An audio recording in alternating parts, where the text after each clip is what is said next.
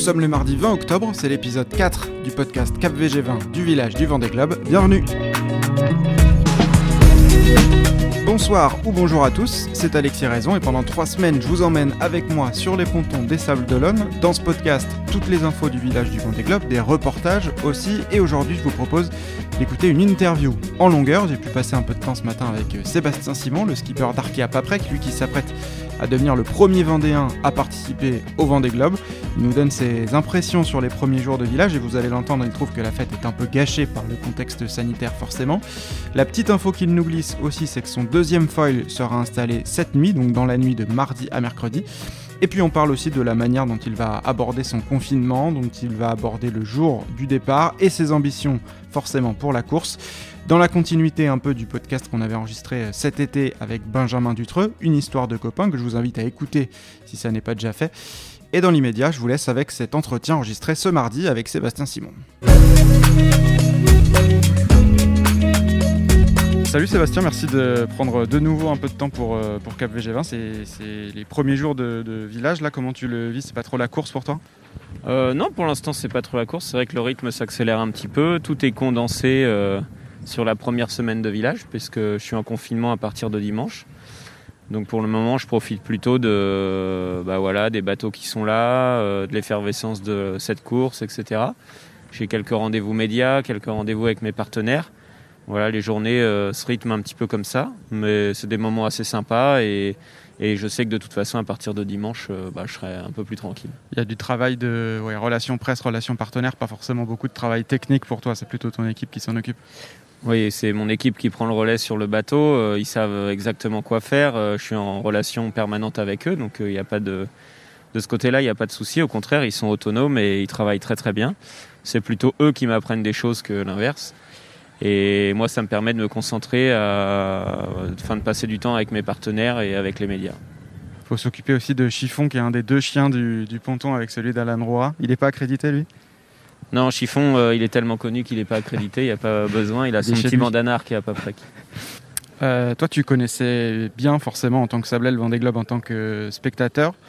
Jusque-là, sur les premiers jours, est-ce que ça ressemble à ce que tu t'imaginais la vie d'un village en tant que skipper? Oh non, euh, je suis sûr qu'il y a 4 ans, il y avait beaucoup plus de mouvements que ça sur le village. Euh, là, on voit bien que les gens sont réticents à venir, que ben, on voit bien qu'il y a moins de personnes sur les pontons, sur le village. C'est pas tout à fait la même chose qu'il y a 4 ans. Voilà, c'est un peu triste maintenant. Euh, moi, je je m'occupe pas trop de ça. Je préfère me concentrer sur sur ma course et sur mes partenaires, et puis et puis passer du temps avec mes proches. Et le reste, j'essaie d'en faire un peu abstraction. On s'était parlé la dernière fois dans le précédent podcast en juillet, fin juillet je crois. On sortait de la Vendée Arctique avec cette casse de foil. Qu'est-ce qui s'est passé pour toi depuis euh, la fin juillet? Donc depuis la fin juillet, on s'est quand même beaucoup remis en question. On a commencé par euh, solidifier les foils qu'on avait, ce qui nous a permis de naviguer pendant euh, bah, tout l'été, plus, plus la demi-saison. Donc on a appris quand même pas mal de choses sur le bateau, on a continué de progresser, on a fait les stages avec le pôle Finistère Course au Large. Et puis euh, bah, ensuite, on a reçu la paire de foils V3. Et donc on a testé le premier pendant le convoyage euh, jusqu'ici, ça s'est très très bien passé, il fait pas de bruit, donc c'est vraiment, euh, vraiment appréciable par rapport aux anciens foils. Et ensuite on installera cette nuit normalement le prochain foil. Donc voilà, mon équipe saura faire ça très bien, ils vont bien ajuster le foil, bien brancher la fibre optique et les instrumentations qui nous restent. Et, ouais, j'ai aucun doute sur le fait que ça marchera très bien pour vendredi. Ce sera quoi le programme pendant ce confinement qui va commencer dimanche? J'aurai quelques interventions avec mes partenaires euh, qui se dérouleront en visio, conférence. Et ensuite, bah, je vais me concentrer sur la météo. Je crois que j'ai deux formations météo. Et puis, je vais essayer de faire un petit peu de sport de mon côté euh, chez moi. Et, voilà, essayer de bien manger, me reposer, rentrer dans ma bulle, euh, essayer de regarder un petit peu les fichiers d'ensemble météo, voir à quoi je peux m'attendre sur la première semaine de course.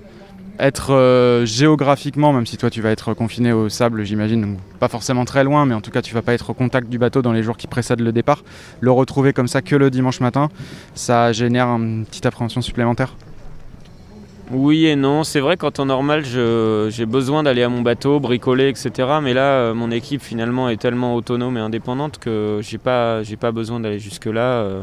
Je leur fais tout à fait confiance. Ce bateau, je le connais par cœur. finalement, moi, j'ai qu'une hâte, c'est de monter dessus et de l'utiliser.